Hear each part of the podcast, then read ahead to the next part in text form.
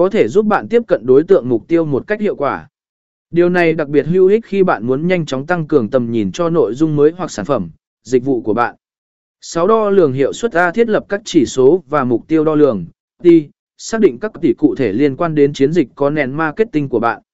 Điều này có thể bao gồm tỷ lệ tương tác trên mạng xã hội, tỷ lệ mở email, tỷ lệ chuyển đổi trên trang web, thời gian ở trang, và nhiều yếu tố khác.